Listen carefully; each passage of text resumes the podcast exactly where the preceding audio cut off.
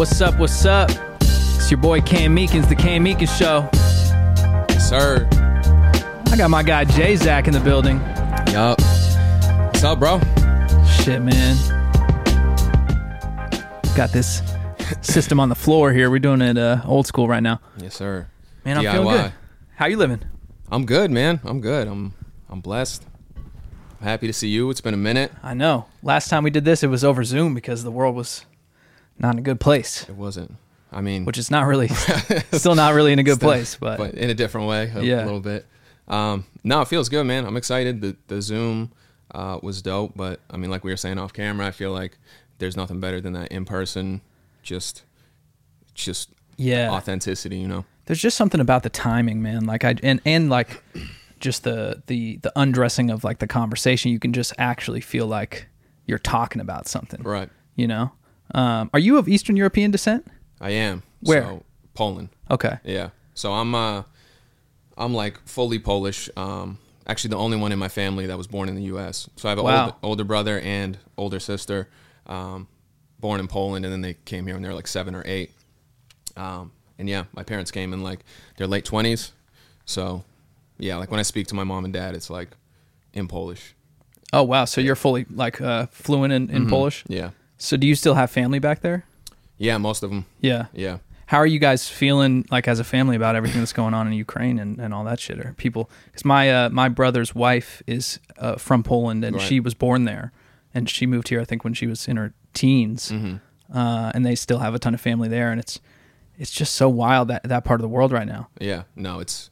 I mean, it's a lot to unpack. You know, um, I haven't been like super on it. Obviously, I know what's going on, but um, actually got. I've been meaning to catch up with my dad because he's he's just way more in the know and like know, Yeah. he talks to his family weekly and everything and gets the updates. So um, next time I talk to him on the phone, I'm sure he's going to give me a, a good, solid catch up on Right. what's going on and everything. But Yeah, I think I read some some statistic. I think it was Poland, and I think it was like of the last 250 years, Poland has been occupied for like 175 of those years, or something like that. right, And like the the Poland, Ukraine, like that region is such a strategic um, area that's Right. caused so much conflict over the years because there's that flatland there that separates, you know, the the Western Europe from Russia, right, and man, it's it, it- you know I feel for everybody you know out there right now. It's just a crazy situation. But yeah, I, I thought I remembered that you you had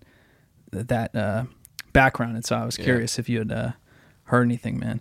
What's up with the music? You got new shit coming out? Yep, yep. Um, constantly working on new stuff. Um, I actually have a new EP that drops next week. Well, I guess depending on when this episode drops, will probably be out. But uh, Yep. So next Friday, a little three song joint. Uh, I worked on with this producer I know, um, No Name Tim.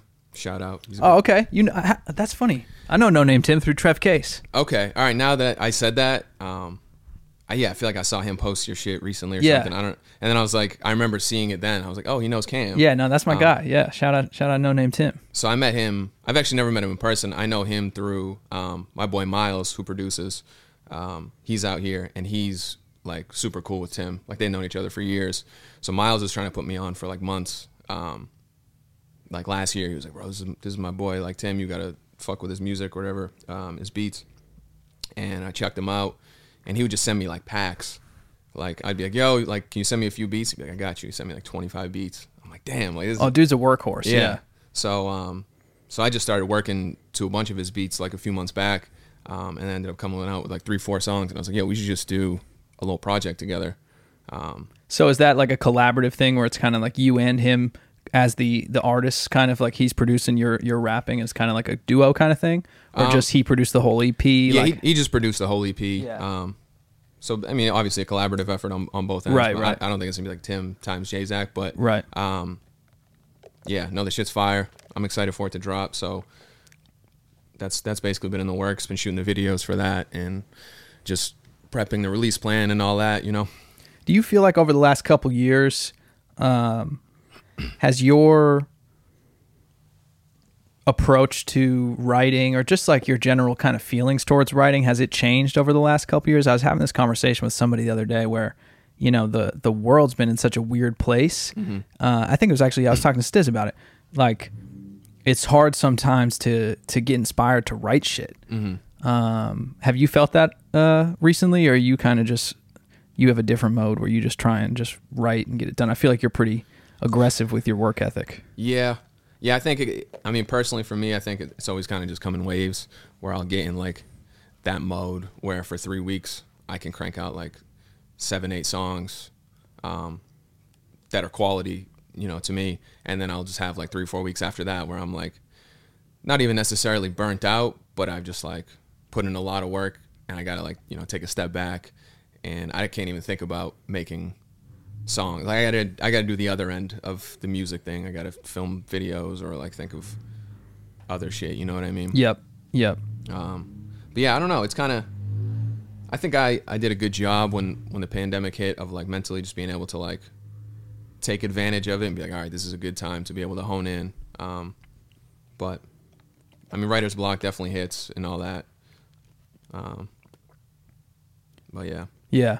Yeah, it's it's um it started to feel better for me because once you just start kind of opening your social life up a little bit more, you get like stuff to talk about. that's true too. You know, that that was I think the only thing for me was like the lack of life experience leading Right. to stuff to write about, No, I get that. you know? Mhm. And that's such a key thing I feel like for uh for any any artist doing Right. any type of art, not just writing music, but like you know, it has to it, where does it come from? Right. You know, like the ideas in your head. Right.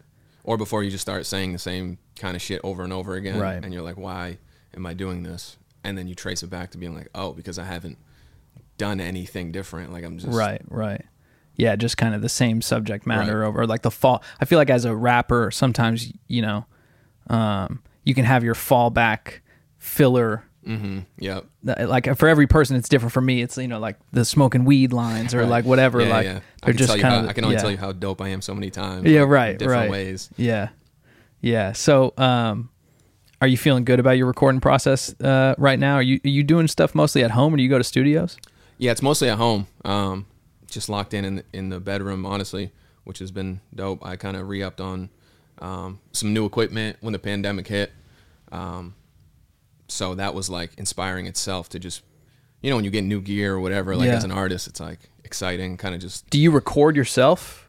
yeah. So I've been recording myself, um, which is dope too. Um, I re- used to record a lot with Rocky, um, but yeah, I've been just kind of tuning in solo on my shit, and uh, yeah, it's just cool to to like. I haven't done that fully in a long time, so it was kind of like a new uh, wave of inspiration to just like fully dive in. Because before I'd like, you know, I just like cut demos or something, um, but now I could I'll like and then go record it with him. But now I'll just like fully record my shit, um, which is fire. Like, yeah, it's just helped me open up a lot more. Even like with like being melodic and singing and stuff. Like when you're in a room by yourself, it's easier to like just practice that type of stuff or or not sound. Even when you're like, at least for me, even when I've been doing stuff for years, like you know, still if I'm in a studio with people, like I'm trying to think of melodies.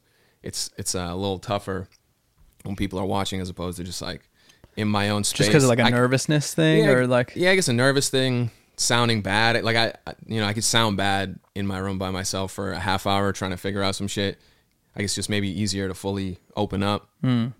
But I personally never been like a big like I've always created kind of dolo. I've never Right. been. I can create with people and I, enjoy it, but I'm not. It's not. It doesn't come easy to me. You know, Right. some people can hop in the studio and just like ten people watching, be you know that's like their comfort zone. Yeah. I'm kind of the opposite, just because that's how I, I think learned how to do music. So it's like uh, a little harder for me to step out when it's like definitely. working with multiple people and stuff. Yeah, I think it's it's all about kind of like where you got your chops, right? And I feel like for both you and I, Mm-hmm. like being from the East Coast and not being in the entertainment sphere Right. Mm-hmm. growing up in in LA, you know, going to studios X, Y, and Z, it's like you just kind of figure it out however you needed to, Right. which for, you know, for uh, I think both of us I don't f- fully know, but like was, you know, just trying to just do shit in your bedroom Yeah. you know, and uh, using the internet to learn different things and then maybe you know get to like a local studio and steps like that and Right. start to shoot videos but uh it's so interesting how uh i mean even when i was watching like the kanye documentary Mm-hmm. you know they would just be going to like you couldn't make an album without going to a full Right. $300 an hour recording studio Right. you know with you know hundreds of thousands of dollars worth of equipment all Mm-hmm. up and down the walls you know the best hardware Right. and now all of that's replicate you know replicated on on the computer Right. and it's it's pretty lossless like there's not a huge difference between the quality you can get with like a $2000 home setup now Right.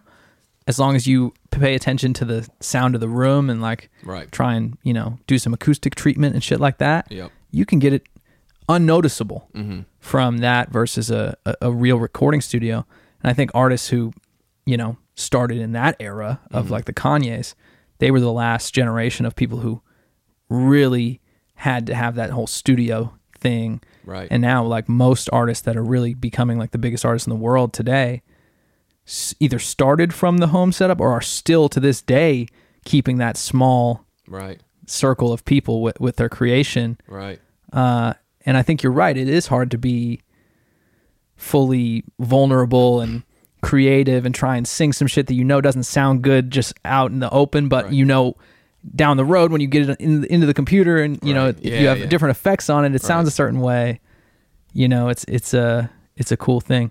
I mean, paying for just as you said that, like the thought came to me, but paying for studio time in general is like a whole different music making experience in a way because like that shit is not cheap. So you got to know going into it, like you got to have like three songs ready. Yeah. You got to, you know, you want to be reciting the verses so it doesn't take you an hour and a half to lay a verse down because that's money that you're wasting. Like as opposed to when you're working at home, like you can, you know, you don't have to. There's no end goal. Like you could make a song, but if like some shit you make comes out trash from scratch, like you just start again tomorrow. Like, but yeah, when you're when it's like 175 dollars or whatever an hour, Right. Um, you don't want to be wasting a second. Well, that's you know that's one of the things I I you know I've always loved about you know kind of knowing you as a friend and and you know fellow musician and and the East Coast connection and everything like that. It's like seeing your progressive come up from you know the the kind of DIY vibe in New Hampshire in Boston. You know Right. now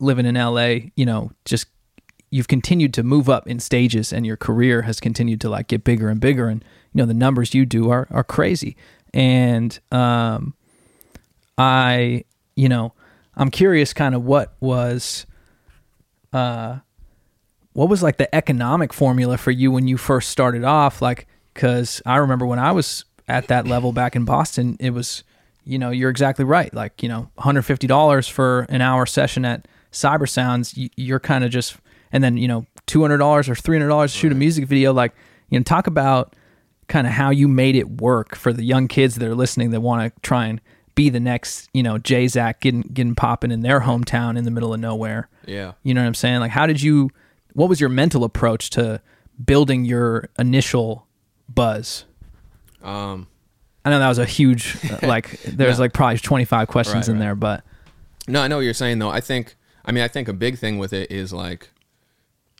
gr- just one grinding like in other ways. I mean, obviously when you're coming up, you need money and like so I was working a part-time job, two part-time jobs, like um and then any, you know, extra money I'd have after bills or whatever, I would like rather than buying some shit I wanted, I'd be like, all right, this got to go to a music video or this has got to go towards you know, even a fit for a music video or some marketing or like Right. whatever it was at the time.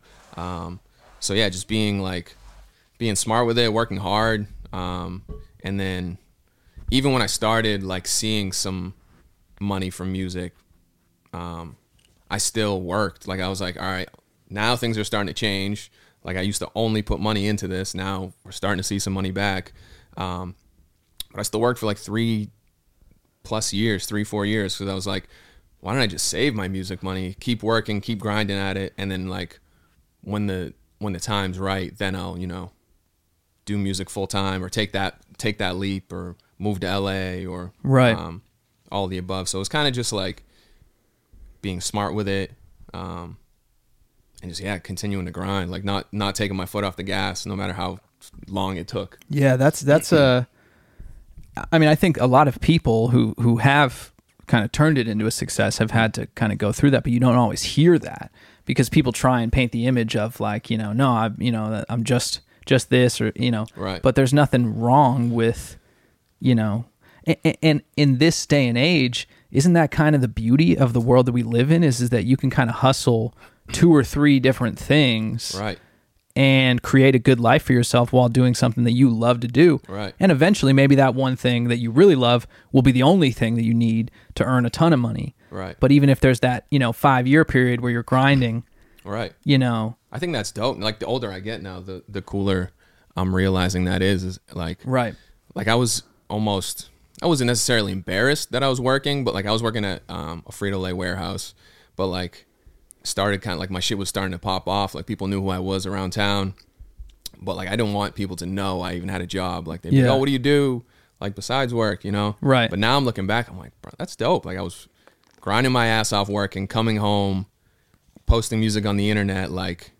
That's like some by any means shit, you know? Like, Well, it just shows that anybody can do it. right, exactly. And, and in this day and age, especially now with like TikTok, which were tools that we didn't have when we when we started, and you know, I think, uh, you know, I got my start in even a different phase of like the YouTube, Facebook, Right. blog time, and then I think you your your trajectory started really taking off in more of the what like traditional YouTube music video, Right. Spotify. Yeah. You know what what were the platforms that that were relevant when you started to see the numbers increase? Was it just Sound, that SoundCloud. Instagram? Yeah, was SoundCloud. big. Uh, it was like right before Spotify. Like you know, Spotify was around, but right before like the Spotify Right.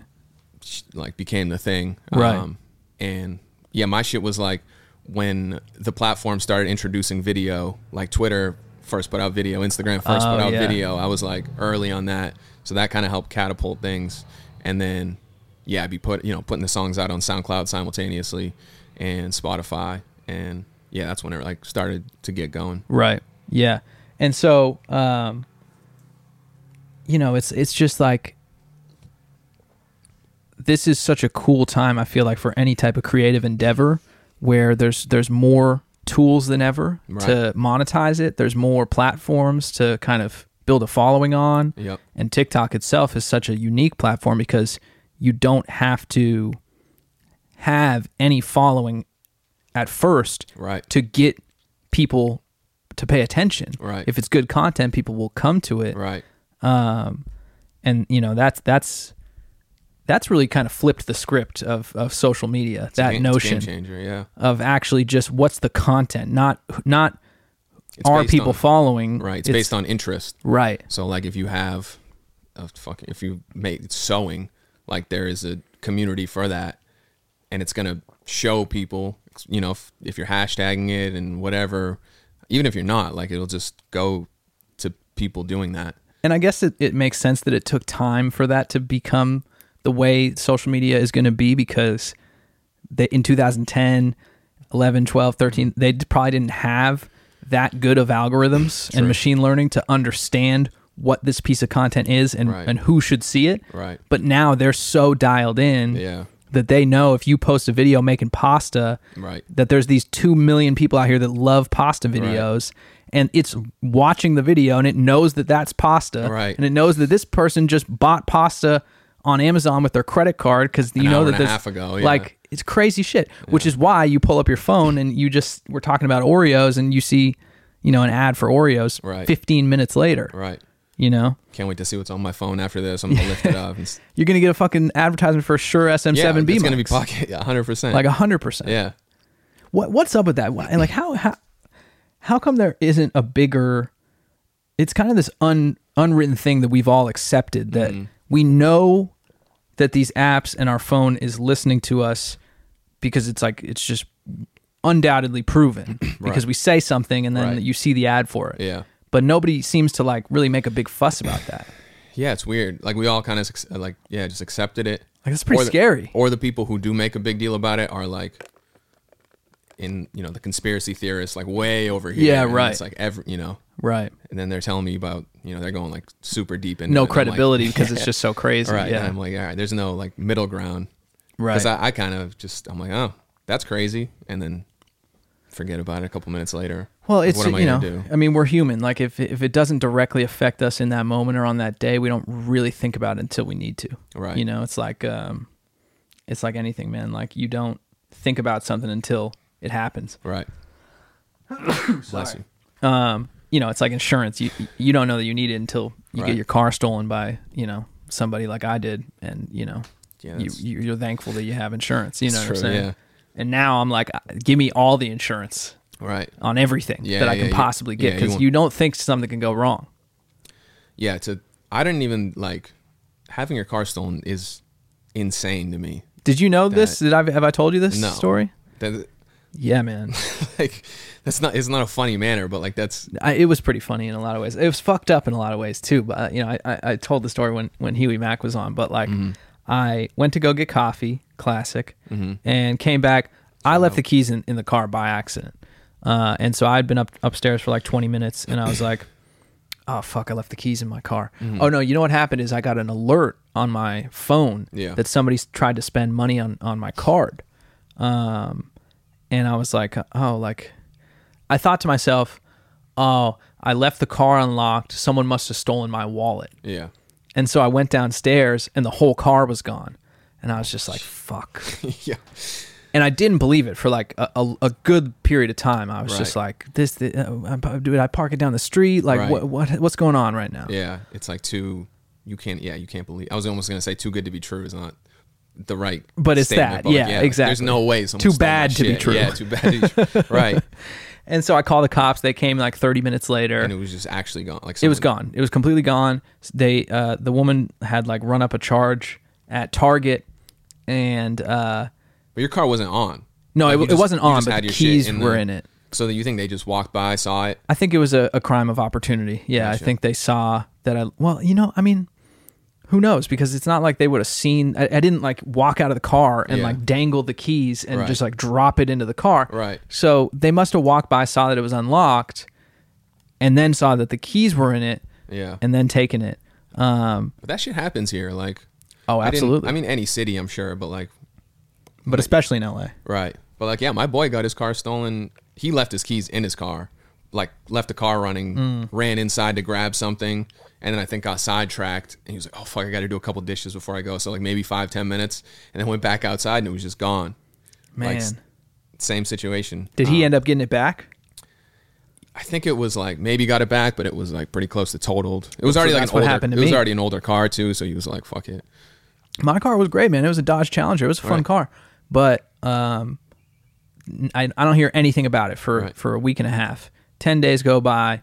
Um, I'm on the phone with uh with my dad trying to like figure it all out. Blah blah Right. blah.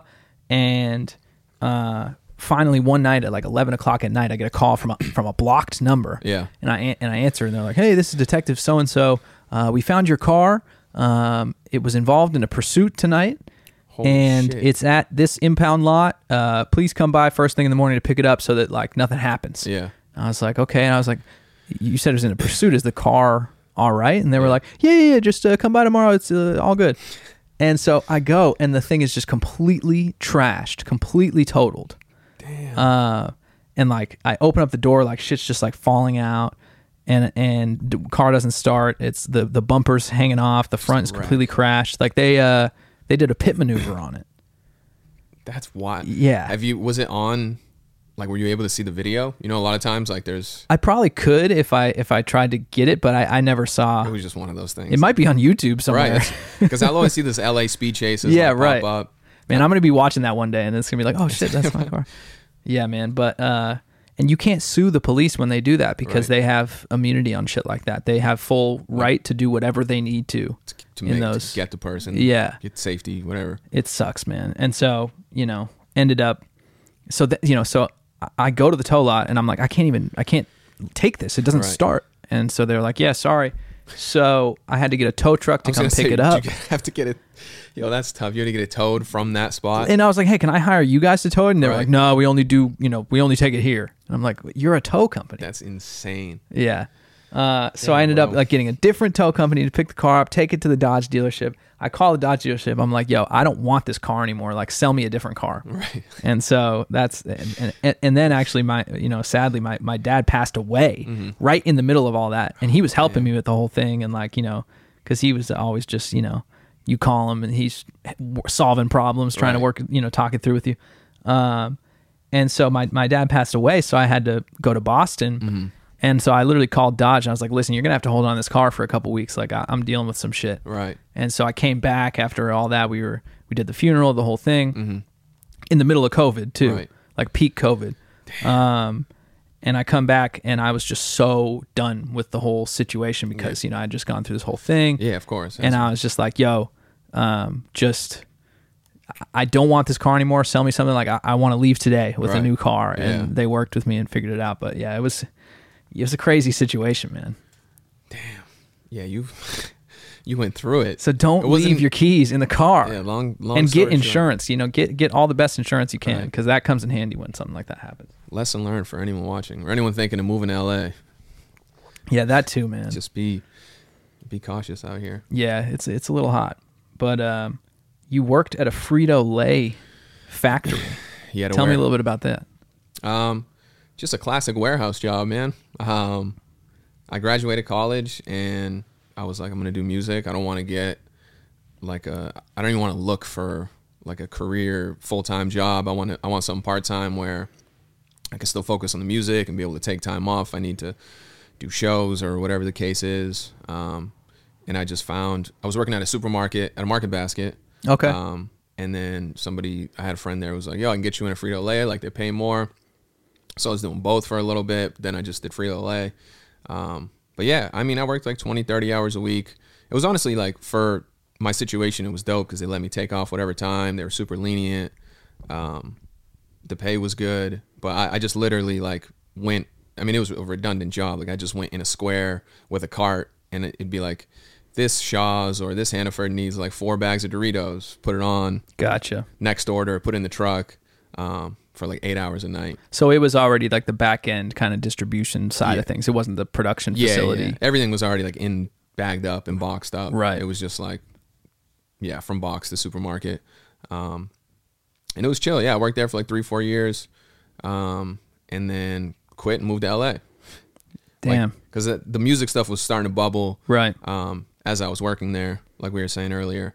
Um, so it was funny because you know everyone there knew I did music and like followed me and supported it, and they still do, which is dope. Like they'll reach out and be like, "Yo, Frito Lay, like, Yeah, like, yeah. I see you doing your thing in L.A." Right. Um, but yeah, so it was it was cool, man. Like it was just kind of built character, made me grind because it wasn't like I just had all day to make me like my time was very uh yeah, I didn't have much of it, so I had to be very useful with it. It just like helped me with a lot of shit, Hmm. um, like that.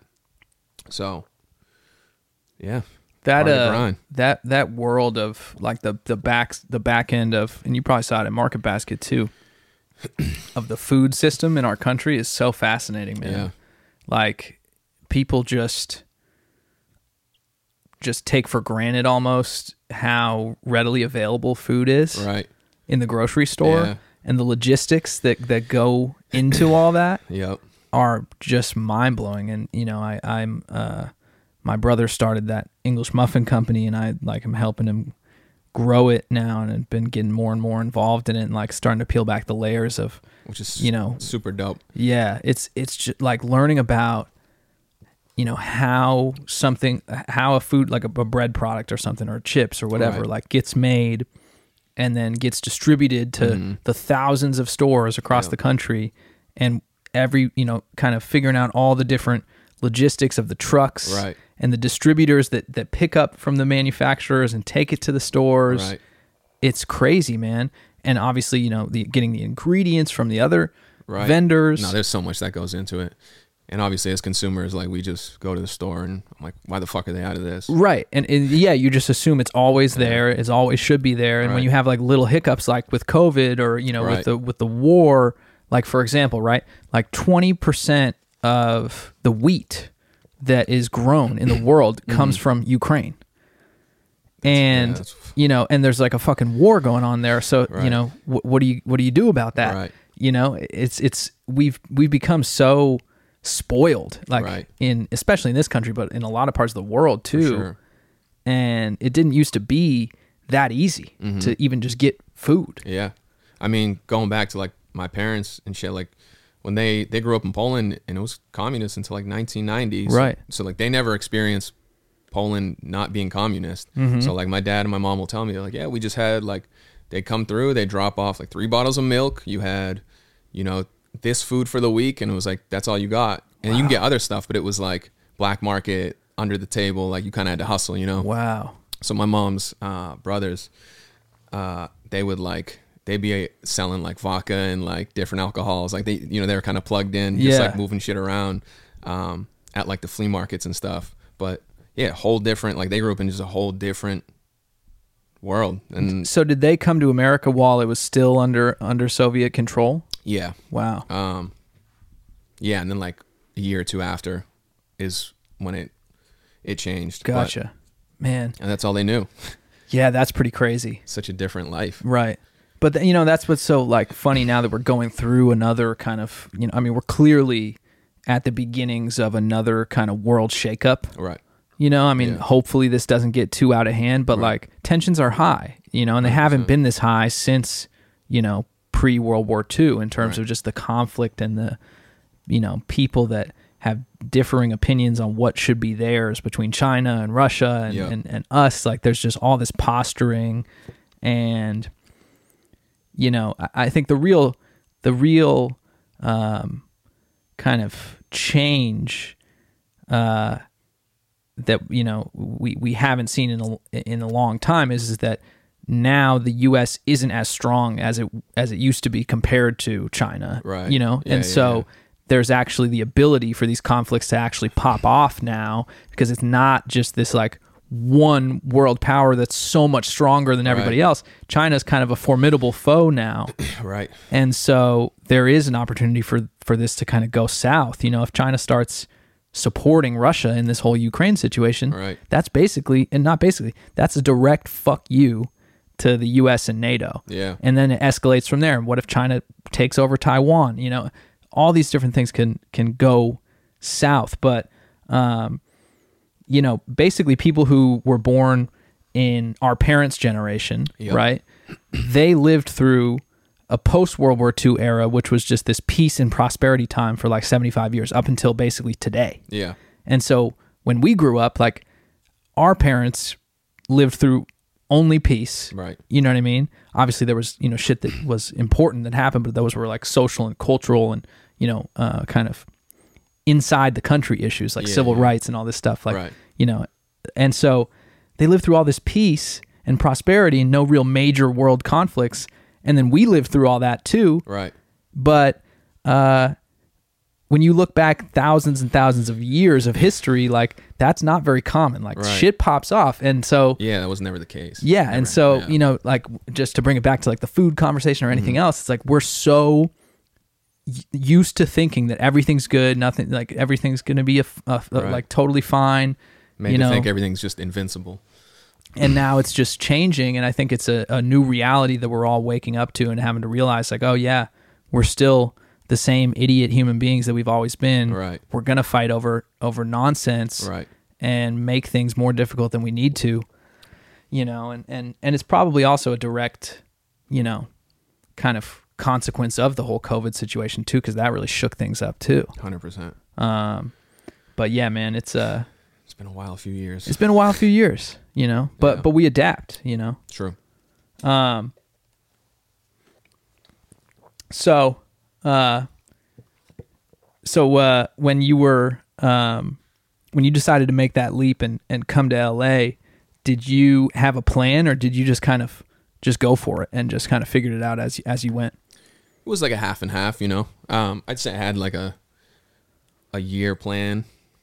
Um, you know, I had a spot. You know, I got a spot for a year with my with Rocky and Joe, my producer and manager. Um, Because Rocky came out at the same time as you, so you kind of had a, a Yeah. group to do yeah, it with. Yeah, we had a group, um, and I knew like money wise, I was like, all right, so I'm probably good for like a year or whatever. Right. Um, and then I'll just figure it out. Like whether I have to find some work or like move back home. I didn't think that'd be the case. I didn't know. I was just like super open minded.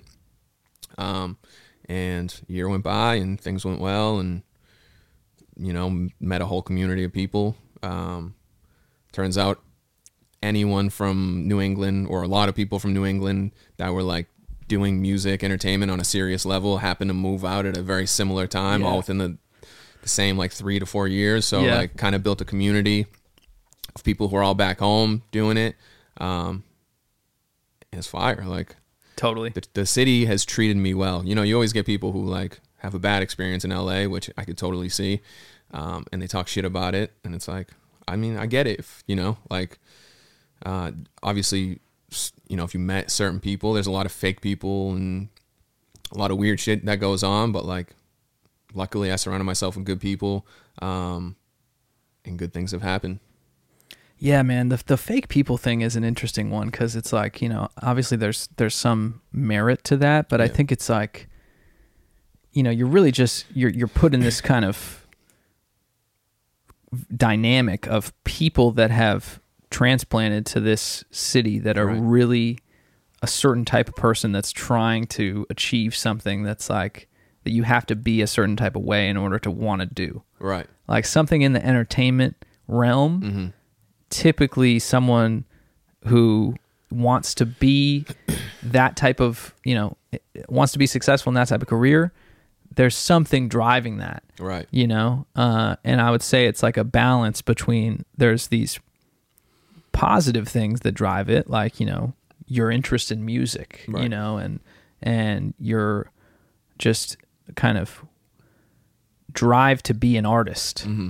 You know and some people have just that authentic drive inside them Yeah. and that's what drives them to want to be an entertainer Right. and maybe like the enjoyment you get from you know pleasing a crowd Right. which there's nothing wrong with that Yeah. Yeah. you know but then there it's just kind of that fine line because you can also get like kind of addicted to that like you need that Right. and so then that can kind of also drive people who you know are, are kind of attention seeking Mm-hmm. And you know maybe driven to the attractiveness of of, of what being an entertainer is about from a maybe like a darker place Yeah. you know what i mean It's trying a to like compensate ego. for something or something Mhm. you know Right.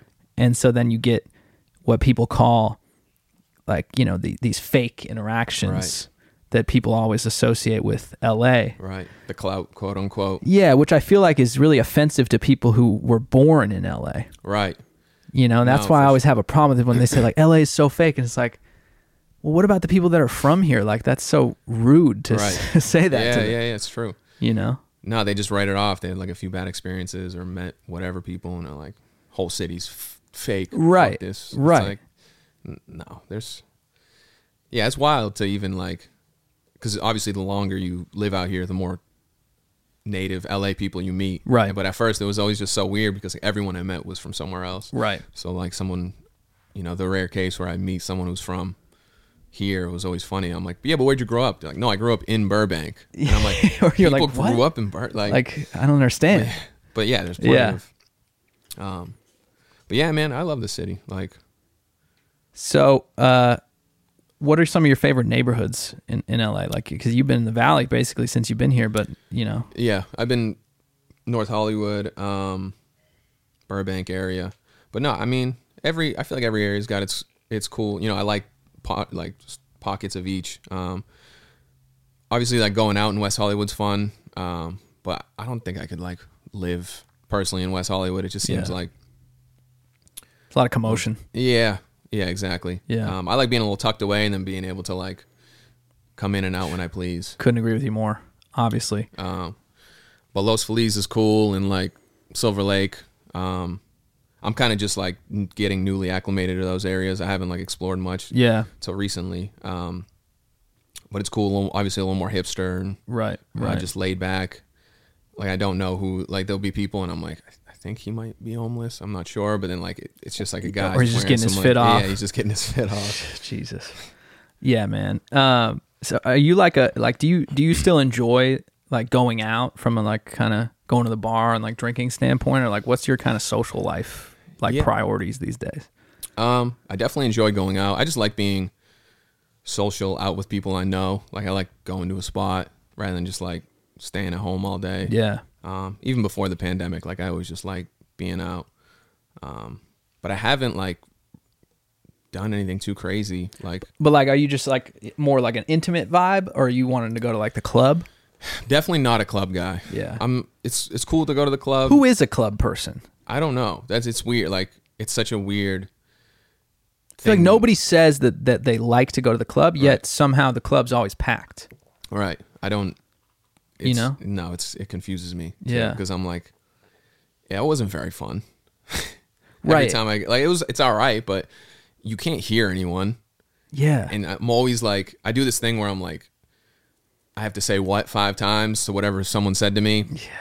And then they like have to get louder, and then like it, they yell to the point where it hurts, and I'm like, ah. And then I'm trying to do the same thing back. Oh, but then it's kind of awkward because you're not having like Yeah, genuine yeah. conversation. I guess like people dance like people dance at the club kind of, but I'm not like on the dance floor. Yeah, you know that's what that's what's funny, man. It- the club was created to dance, but people don't really dance Right. like they used to.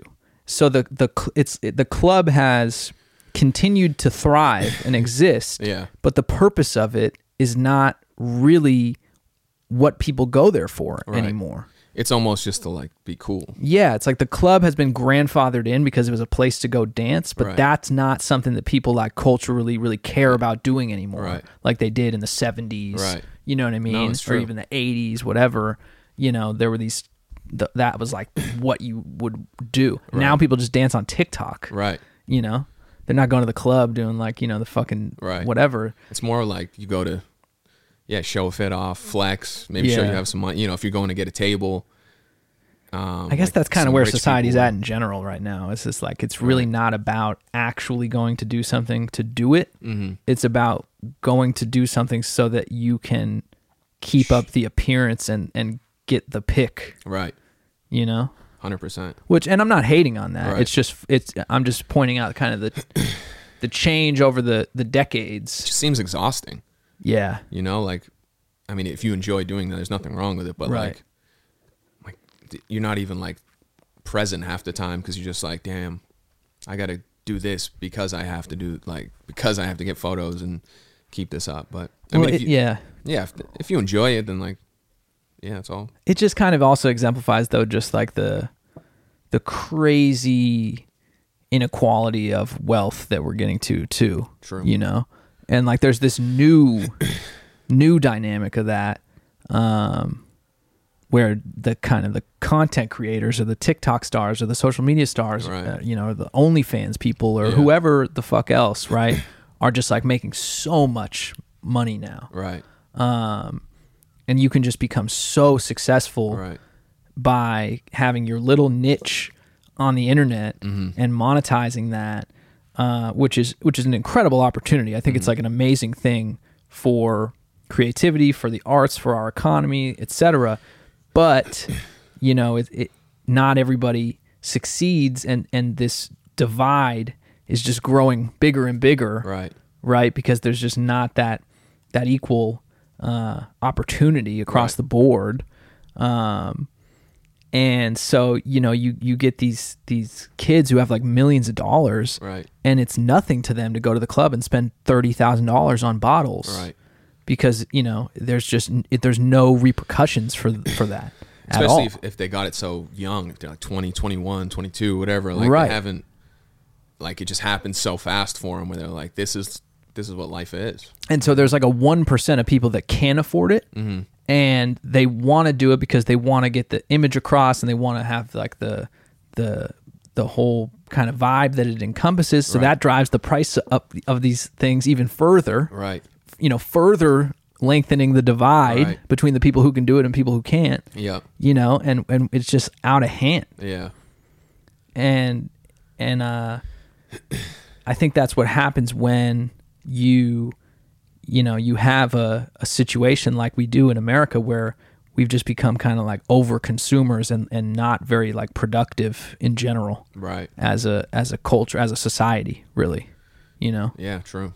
I mean, yeah, we just consume so much in every aspect. Like everything. Yeah. Right. Like whether it's actual like, you know, consumable goods. right or just Or like, content. information, Yeah. content, all the above. Everything Useless headlines. so accessible. Yeah. Movies, like there's just so much coming, just so much Right. of everything. It's Yeah. nuts. I know, and it, and it's funny, you know, for for us to talk about that too, because we're obviously on the side of like creating the content. You know, we're putting a podcast out there right now. do you ever, um, you know, not like struggle with that, but do you ever are you ever thinking about that? Like, you know, does that ever come into your mind when you're making making content? Or do you ever feel like, man, I don't I don't care about this. I just love making music. Or do you genuinely enjoy producing the content that's more focused on the social? You know, like for the social stuff, like TikTok Yeah. and Instagram and stuff like that. No, I think about it all the time. I mean, it, it definitely stresses me out. You know, like I try to balance it of like what I enjoy doing versus like playing the game a little bit and trying Right. to stay consistent with content and putting out new stuff. But like, bro, that shit weighs you down. Like I'll be, yeah, I'll wake up some days. I'm like, I don't want to make a fucking TikTok.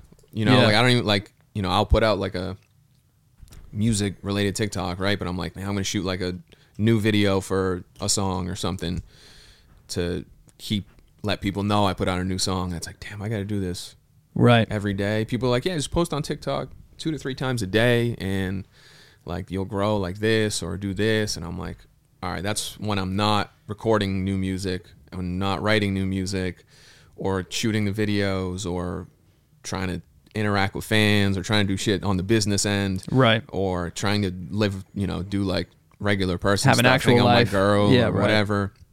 It's like, it's a fucking, it's a lot to juggle. So like, I applaud any any creator in this day and age who can, who does it, because it's like, Hmm. you know, you always see the final product and it just looks like effortless a lot of the times. Yeah. Um, even like simple videos and stuff, but like, man, people got to put in a lot of work, like to Well, get. you put a, you put in a lot of work, man, because you're co- you're constantly coming out with with new pieces of content and and new actual Right. long form music and music videos and everything like that. You know, and and you're one of the guys who's like really on top of it. I appreciate that. Um, how how do you kind of balance it all? Do you just try and put blinders on and know that like, all right, the actual things I need to do are X, Y, and Z. Make Yeah. this content, put out this video, you know, and try and just not be distracted by anything else. What's your process?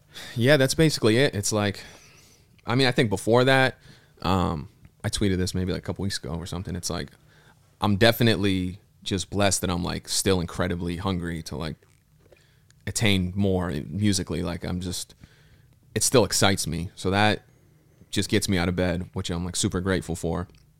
But then once I have that, I'm like, all right, well, what do I need to, you know, reach new people and continue to grow this brand? It's like, do I need to post on TikTok or do I need to put out more uh, music videos on YouTube? Like, I'm willing to do what it takes to just grow the shit. Right. Um, so I think it's a mix of like just having a love for it versus like, all right, this is what I have to do. I'm willing to do that and just kind of stay consistent with it. Right. And that's just what I've always done. So like, um, it's not too hard for me.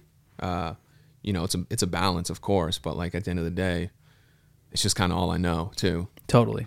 Well, just in a world where there's just so much, it Mm-hmm. can it can feel, you know, I don't know if it's distracting or It's overwhelming. yeah, all, overwhelming. all the time. Like, You know, even You just know- keeping up with the different platforms. yeah. I mean, you know, like as an artist, some days you wake up and you're like confident as shit, or something good happens. You know, like some, you know, you get a random phone call or whatever. And you're like, yup, like you're on your high horse, and Right. there is a lull for could be a day, could be a week, could be a couple weeks, and Right. you're like, fuck, man, like what am I doing wrong, or like what am I?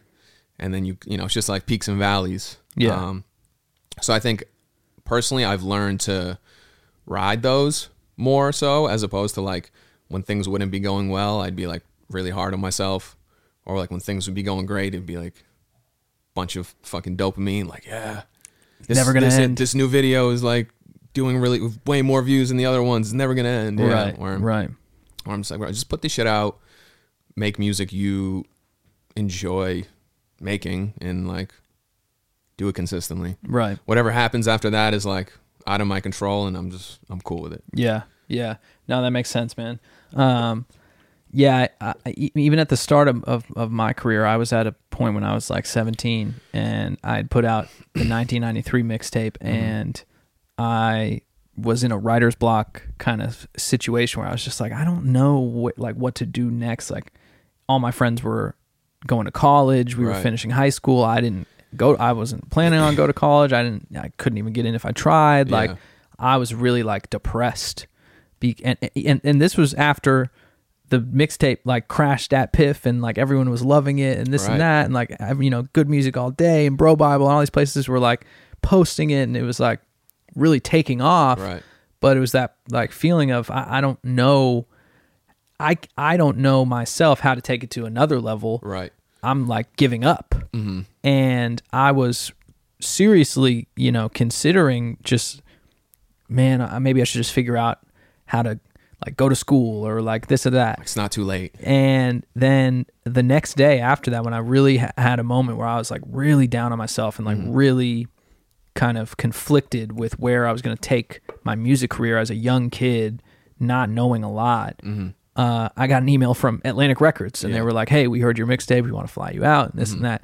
And you know, I mean, fuck major labels, but at the time, that was that oh my god moment that I had been waiting for mean, that validated everything. Well, you were what, 19, 20, 21? I was 17. 17. Oh, Yeah. So I was still in high school, That's insane. like So about to- to turn 18. yeah, you getting that email.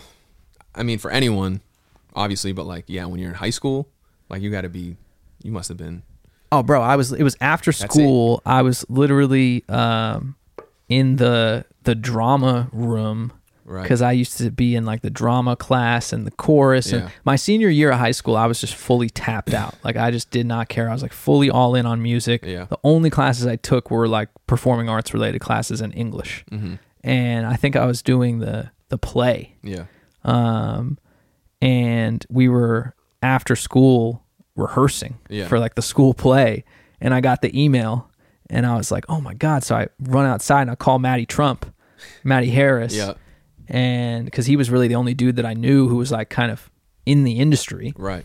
and I was like, "Hey, like I don't know what to do about this. Like, can you help me?" And so he connected me with his manager, Mm-hmm. and that's how I got a manager. Like on that phone call, within like five minutes of getting that email, he was like, Yeah. "Yeah, I'll handle it." And then the manager guy manager talked to. Atlantic. Yeah, exactly. They was like, "Oh, they're reaching out. Yeah, yeah, I got you." Right. You know, and you know they they flew me and my mom out, gassing me up. Oh, you know we can do this and that, Yeah. and and you know we we ended up going back and forth for months. I finished school and then moved to LA in that September after school ended, um, and signed the deal eventually on Halloween. Yeah. You know, like a couple months after that, and did the Lamp City album and, and the whole thing. But again, man, I, I, you know, if I didn't get that email, I don't know, you know, that I, you know, I don't know where it would have been. I'm sure I would still still would have figured something out Right. but it's just like that reminder for any artist, any creative. Like I think we're emotional people, Definitely. you know, Yeah. and so you get these highs and lows, Mhm. and that is a, a thing, you know, about maturing as an artist. You learn how to ride those out a little bit more, Right. but it's also just like lean into it, you know, like feel that stuff because as a creative, that can drive Don't spot, things on the other side, you know. No, hundred percent. Yeah, man. I mean, that's crazy. You, yeah, you signed that deal, and then did it just kind of like fizzle out, or what? What was the? Did So- you dro- did you drop a? Project yeah so so it was you know this was in that time period where it was like uh cds were dead. Yep. there was no streaming. There was no spotify. It was that two or three year period where it was all about um, itunes. iTunes sales. and and and we had done well from an itunes standpoint you know Right. i had i so the deals that they were doing back then because again they were trying to figure out how to like you know create a new business model in Yeah, the didn't know what post cd world. no idea. Um you know that's when they started doing the 360 deals. So it was a 360 deal which for people who don't know means they take a cut of everything. Right. merch touring Mm-hmm. everything but also the way that they did it in the you know most deals are this way now is is they have like you know kind of like the the mixtape phase Right. and then the and then you get into the the LPs like the albums and so like it's a way for them to sign you cheaply Right. to do like the first mixtape and then if things go well, they have the option to keep picking you up and picking you up and getting more and more money for the advance each time, right? And so I did like the the first mixtape, which was uh, the the Faces mixtape with the three faces, if you know that one. Yeah. Um, and then they were like, okay, cool, that did well. Let's do the first album. Gotcha. And that was the Lamp City album.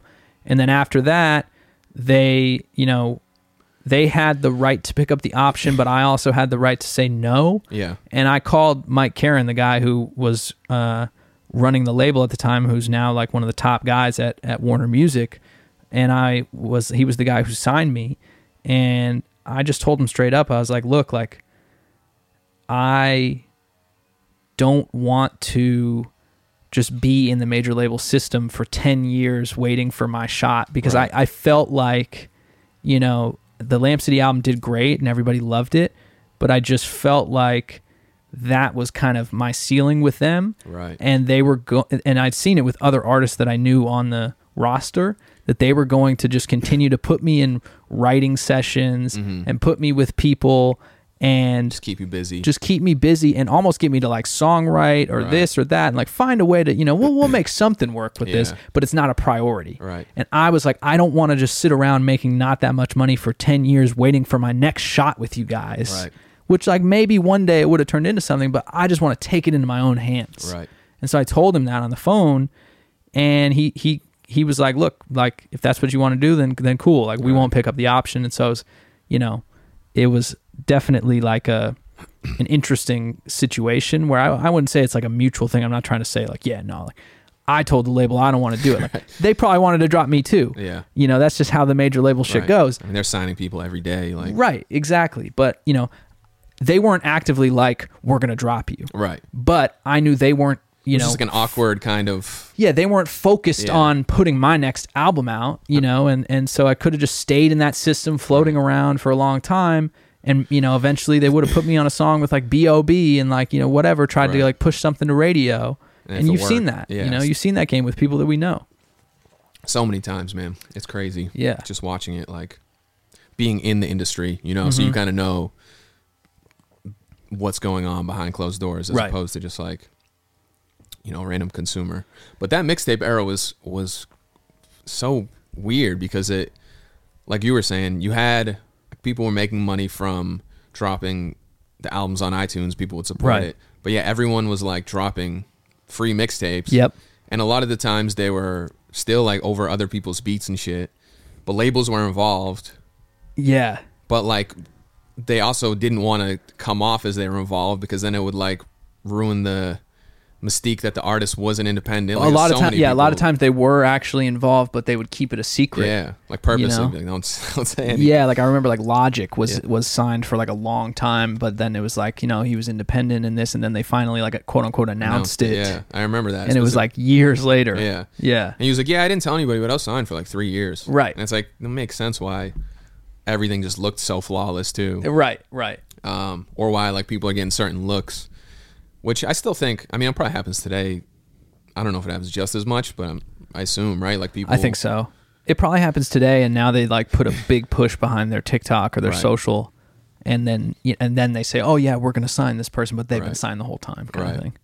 You know? Yeah, there's a lot of. It's it's also taking like different variations. Like that shit happens on TikTok all the time. Um, with I, forget the the girl's name, but it's like one of the popular trendy TikTok sounds where it's like A B C D E F U. Oh right. but like a label person like they orchestrated the whole um, campaign with like uh, putting the comment they're like you should make a song about about the alphabet or some shit right. planned right. it out put it in the tiktok comments she made like a reply video being like this is this is the song i just created about this topic you told me to sing about And the whole thing was just there's a whole label behind it. It blew up. Um, but then people like the TikTok people, you know, like people are just good at sniffing shit out, like figured it out. Like it was like a burner account for like somebody that worked at the label unreal. or like they didn't change their name. Wow. was So like, somebody figured it out at- after the fact. Yeah. And they were like, this whole thing was set up, which is fine. Like, I don't, I mean, it worked. It's brilliant. But Can we like, get these these these TikTok kids on something like substantive that that they can like investigate? You know, like well, they'll do that. They did some of that shit too with like um, I didn't follow it closely, but it was, like a murder. Like they'll follow like the murder cases and Right, stuff, right. And they'll do like crazy research of like where this person was seen last. Right. I'm gonna shut this window because this guy's mowing the lawn. Hold Yeah, on. good call.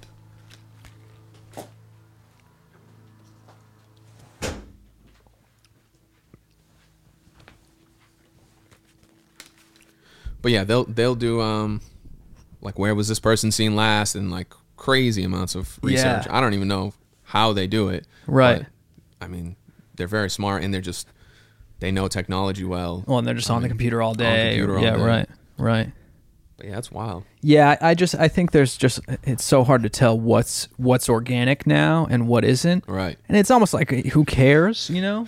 But it is yeah, I don't know. It's just it's just, you know, commentary on on where we're at in Right. life that um you know, with TikTok in particular or any of these other Mm-hmm. platforms like there's just absolutely the ability to manipulate it and game it Right. and make people think that something is something they've discovered on their own Right. when it really wasn't. Right. You know, it was a formulated effort to Right. to get you to find this new artist or Mm-hmm. you know.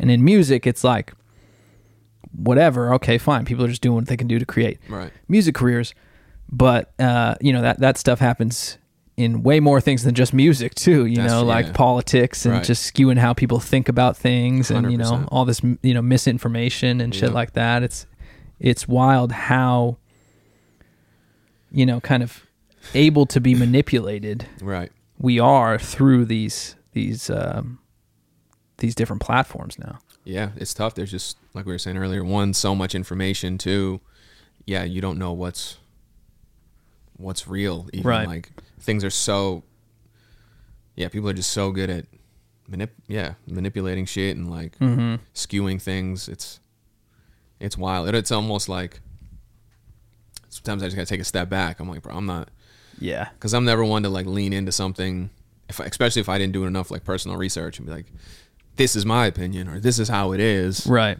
I'd be like, no, I don't, I don't know enough, Yeah. um, because I'm not trying to like.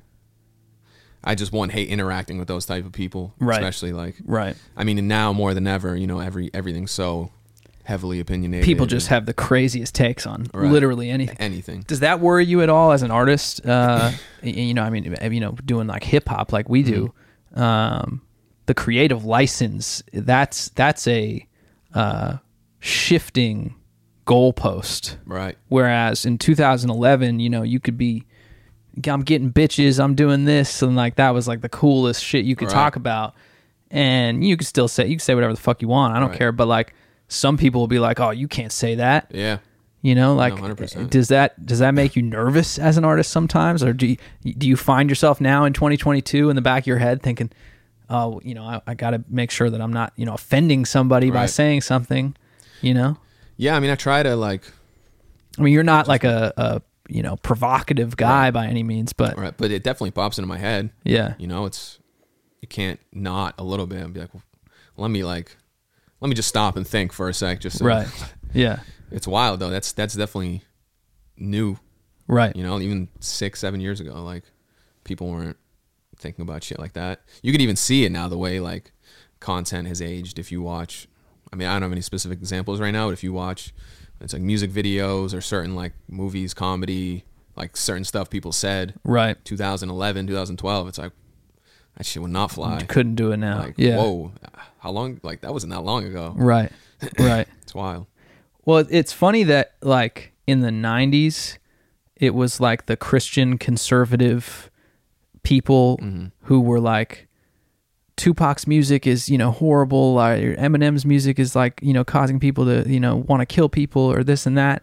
Uh, and and now like the it's kind of flipped, Right. whereas like the the quote unquote conservative minded people Right. are the ones trying to say like we should be able to say whatever we want. It's free speech, and then it's like the the more very left leaning people are of the mindset of no, you have to be careful with what you say. Like your Yeah. words are important. Like they're hurtful, they're hateful, this and that. And it's just like, is all this just a humanity cycle Right. that It's we're all just victim door. to? And it's just a revolving door. And it's like, can everyone just take a step back and realize Right. that we're human Right. and just kind of try and find some common ground. Yeah. It's true, man. That just reminded me when you said the Eminem shit. Like, I think about it a lot when I listen to Eminem's old albums. Like, those were nuts. Bro, he said crazy shit. Yeah, and you, like you I'm like could laughing. not say that today. I'm like, I'm like, how did Right. th- this shit was crazy. right. Especially like the the the. I mean, I guess they were all. Yeah, they're all. Yeah, but no, the first two like, albums were just wild. But you know, I mean, I think the nature of like shock value, Right. that has completely changed, and there are certain things that you know would have been considered shock value in the early 2000s Mm-hmm. that you just couldn't even say at all Right. today. Yeah. You know, and and and it's tough, man. I, I don't know where I land on any of it one way or another, but you know, it's just it- it's uh, it's definitely a fascinating thing culturally that's going on right now. No, that's definitely what it is. You know, and and it's not to to devalue what any anyone's saying because I think there's legitimate points Mm-hmm. across the board on it. Like I think we do need to be mindful of not you know offending people, especially like marginalized people and, and stuff yeah. like that. Um, and you know it's it's it's really it's just really interesting this kind of uh, discourse going Yeah. on in the country. You Yeah. know, No, especially as I mean, as we get older and like you just see things start to change. right, You know, you just don't you don't have the benefit when you're young. Like you're just experiencing whatever. Like that's just all you know. right, But right. then you get older and you're like, damn, this is and I think yeah, yeah. and I think you know it's it's it's again it's it is all connected. Like Mhm. there's there's reasons that we are so like this and just butting heads with with each other as Yeah. as a country right now too because uh, I mean it goes back to like the inequality shit that I was talking about. Like the more unequal we are, the more we're kind of on the decline as a world power. Right. Our economy isn't like as good as it once was. Our our our you know overall prospects on the world stage aren't as good as they once were. Right. You know, China's over here kind of looking like a, a real you know threat. Mm-hmm. There's there's this tension. And that drives people farther and farther to the extremes of their like political ideology, Mm-hmm. Yeah. and the infighting just gets crazier and Right. crazier. And then we just start fighting about everything right. you know and, and now we're fighting about these cultural things like you know what what is appropriate to say what isn't appropriate to say Right. And then you know one side wants to like overcorrect to the extreme Right. and then the other side wants to, you know basically as a response to the overcorrection wants to you know basically claim that you could say anything out of pocket and that's Right. not the answer either Right. you know you know what i Yeah, yeah, mean There's no there's just no middle ground. right Yeah, and i don't know man I, I just hope we get back to a place where we can like have a middle ground right. you know Yeah. Same man. We i feel like uh you know my guy J Zac we just came in and just just had a whole geopolitical crazy We went in deep. just deep convo today We went in deep. But I mean all all all good stuff, man. Yeah. I was on a, on a music tip for you. Are you um you got anything in the works? Are you you consist? I know you've been dropping yeah um, some um, you know i'm, I'm consistently dropping singles right now and then i'm i'm also at the same time working on a, a project that i want to like formally kind of put out as a as a body of work whether it's going to be an ep or, or a longer form thing i'm not sure yet but something for the summer that's timed with like doing boston calling Dope. um you have a s- slot? yeah Fire. yeah i'm super stoked on that That's exciting. Yeah. man. So, you know, just trying to figure out some way to kind of like bring all that together and make Right. that feel like a moment in time. Just for me personally, it's just such a cool thing to be able to go back and Right. play that. Um, I want to do some more shows for sure, just Yeah. throughout the year. Like, but it's got to be, you know, I mean, for my situation, got to be right. Like, I'm not just trying to throw together some shit or, no, of course, um, but definitely want to get back on the road. absolutely. I never like actually really done a full tour. Like, I've done like a few small little four or five city things and then like some one offs. But Yeah. I need. Have you ever gone out for like direct support for somebody? No, Man, that's fun. You got to try and like do some shit like that. I know it just hasn't lined up with whatever. Like, I no, know I'm I sure, get it. Yeah. but um, yeah, when the time's right, I mean, I'm I'm definitely down. that aspect is cool because you it's just a little bit less pressure 100%. personally you know because the headliner is bringing the crowd Right. and you're in this cool position where you have an opportunity to to gain new fans Right, win some people over. but also like 20% of them are there because they know you too Right. and so it's this really cool dynamic you know if things flop, you're like, well, at least it wasn't. least it wasn't on me, yeah you like, have plausible deniability you know It's nice, but yeah, um, definitely some shows.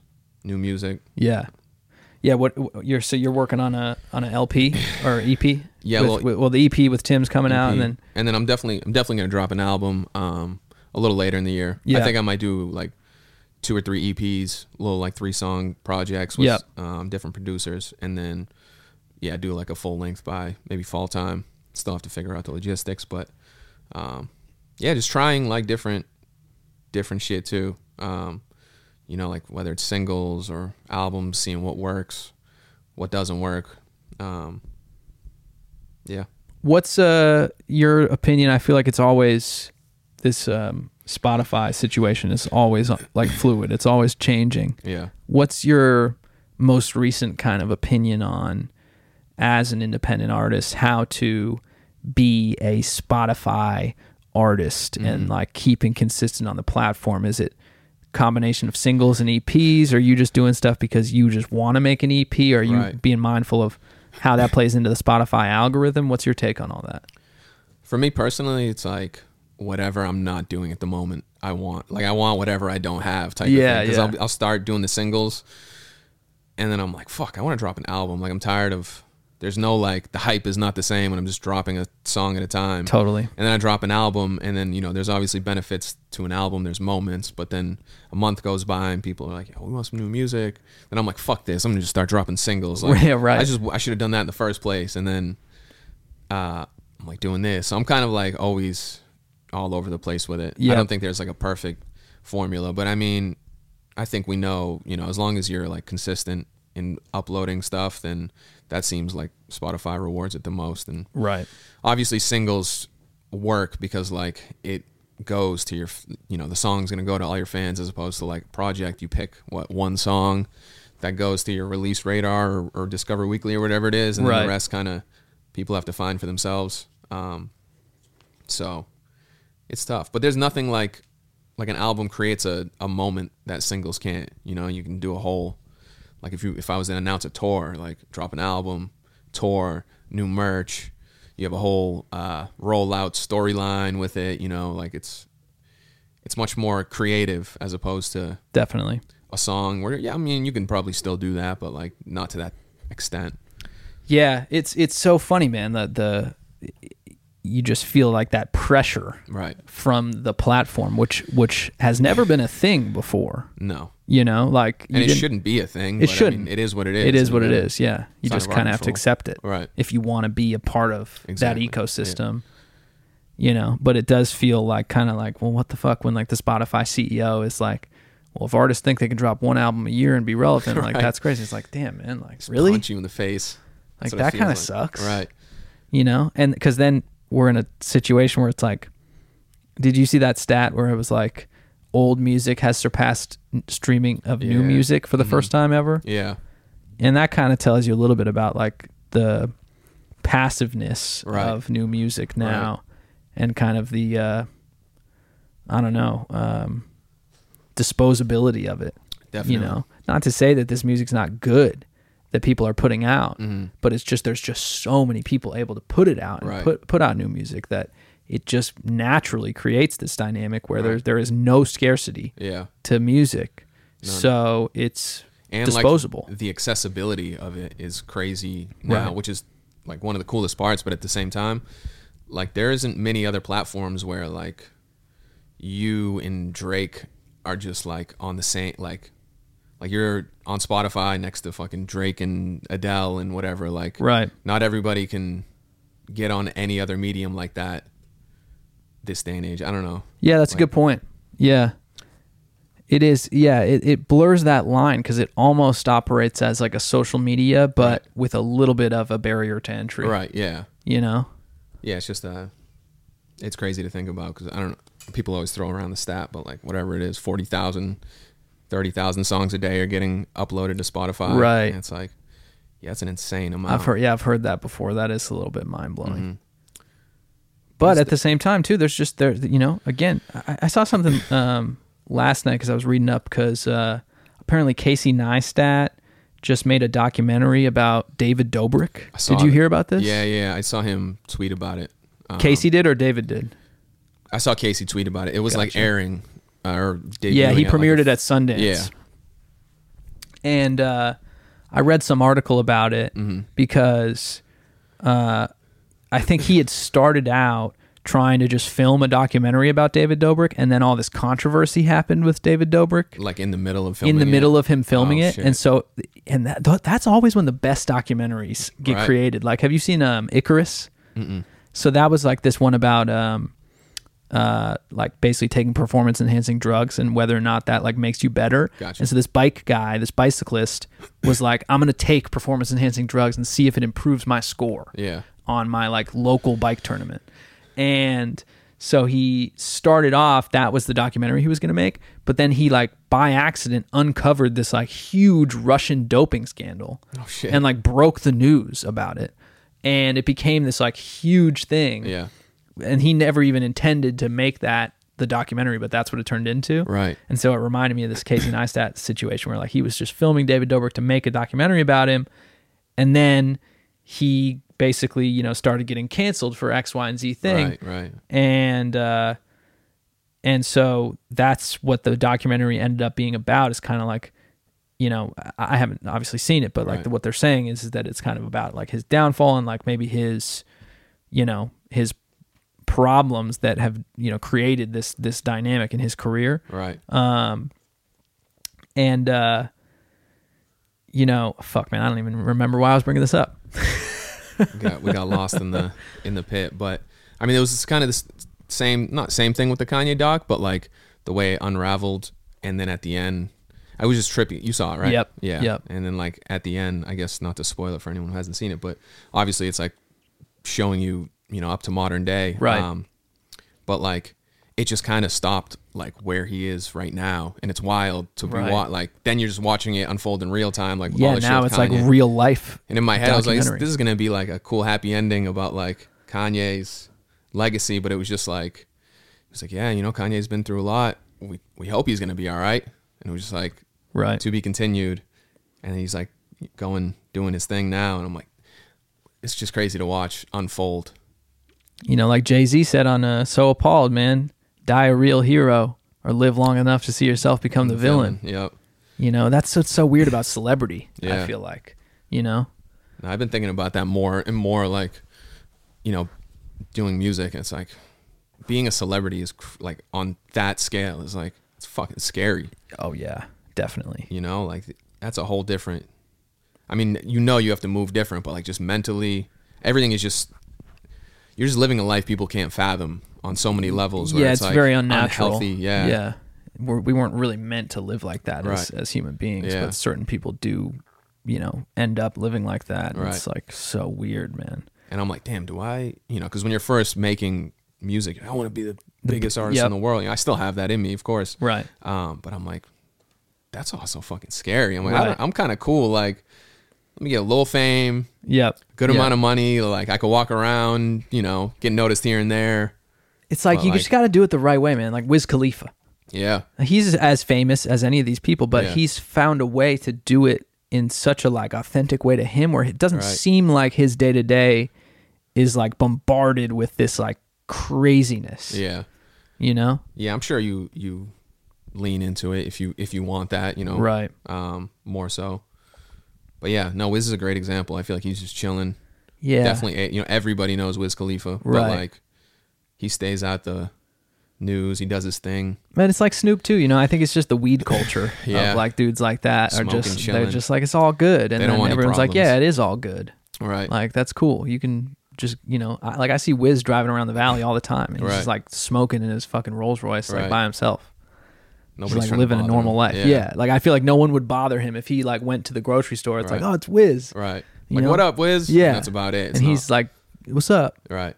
Yeah, true. right? Whereas if you do move like that crazy way with armed eh, people Right. and like six SUVs and this and that, it's almost like you do kind of like drive the attention a bit Right. too at the same time. Yeah. I mean, but you need it Yeah, there's no. too. There's you know Right. it's complicated, but shit, man. I wish I remembered my Casey Neistat David Dobrik point. what were we talking about before that? Um, you brought. I don't even remember why you brought it up. To. Something about maybe society. Yeah, I- it's like we were. Uh, I don't know, man, but anyways, he made the whole documentary, and uh, Do you know when it's gonna drop? Like, I don't know if it has a date yet, got you. but um, I'm always fan something of- about Spotify. It was I don't know. Oh yeah, yeah. Because we were talking about. Yeah. I don't know, man. I'm a fan of whatever Casey Neistat drops. I love Casey Neistat I feel like we're we've both been on the Casey Neistat wave for a while. for a minute. Yeah, hundred percent. Because you were doing the vlogs for a bit, like Uh, totally inspired by did, Casey Neistat. I did the same shit for like three, five, three, four months. I was Yeah. like, I gotta do, I gotta Yeah. do vlogs. Yeah, yeah. Uh, no, he's just like I think what's cool about Casey Neistat is like every guy wants to be like that. Right. You know what I mean? Like, and it's not like a, it's not about being masculine, this or that. It's just like I think every guy in one way or another can relate to Casey Neistat because he's a complex dude, Right. Who, on the one side, is like, you know, doing all these like hands-on sh- things. He's you like know a what I mean? child in the purest form, like Right. in, a, in a good way. Like, Right. He just has so much. Yeah, like he gets. He's like very out of- genuine and yeah. emotional and like smart. You know, Yeah. And joy out of just simple things when you watch him. You're like, Right. I love that. Right, right, and like his all his creative spaces are just this kind of eccentric, Right. you know, space that that doesn't necessarily like it's about function. It's not about design. Right. You know what yeah, I mean? Yeah, yeah, yeah. And like that's that's a really cool component to his whole thing too. You know, like even that studio in New York was just like built to his specifications of what he needed things Right. to be just for function alone. Yeah, he'd always break it down, like why he has the tape Right. in this compartment in comparison to like Right. And I think like everyone really wants to take things to that level, but they usually don't. And he just does because Yeah. he's just on that next level a in his head. Right. Yeah. I got to get him on the podcast, man. That's that's a dream. Let's manifest that. Yeah, facts. Casey, if you see this by chance, Come on. help the homie out. Got an open seat for you. Yes, sir. My guy J Zac. Man, so uh we got new music coming. Anything else we can expect from the kid, man? You get you, you doing anything else, man? You, you gonna be on TV, acting? What are you doing, man? Yeah, my, my Netflix debut. Um, you got a comedy special coming? Maybe no, not yet. Definitely want to do um, some more acting shit. I think that I kind of wrote that down as like goals for uh, the year, like just personal stuff. Is Yeah. not even do anything like crazy. Just kind of just step out my comfort zone and Get your feet wet. get my feet wet. Whether even if it's like just relate, you know, skits related to music. Just like yeah, do a little more acting. Um, uh, I'm doing some. I'm probably doing some shows on the fly with um, the homie King Batch. He's doing like a tour all year. Oh hell yeah. So I'm always welcome to just pull up and you know I'll do like a couple songs or whatever, and at the end of his sets. Um, but that's not like anything set in stone. I'm kind of just something's nearby, like I'll pop. You know, I'll Yeah, pop yeah. Um, Now, did you guys just become cool because he just he just showed love and saw your shit and like you guys just linked up off of that, or did you guys know each other prior? Or? yeah, no, just originally off the off the internet. Yeah. um, I think he just fucked with the music and Dope. built a relationship over time. And then when I moved out here, he like lived down the street, so Gotcha. it was just um, worked out. Yeah. lined up. No fire. Good shit, man. Well, Yes, sir. Appreciate you coming on, man. Always always good to catch up. Yeah. You're my favorite type of podcast guest because you pull up with coffee. I have to. you know, No, we, we think we think alike. V- very true, man. Yes, sir. Well, appreciate you coming on, bro. Appreciate you And, having me, uh, brother. Follow my guy J Zac everywhere. You you know where to find him. yes, sir. Is it just J Zac Music or what is it? J Zac Music, J Z A C Music. Hit him up. It's the Cam Eakin Show. Yes. We out of here. Peace.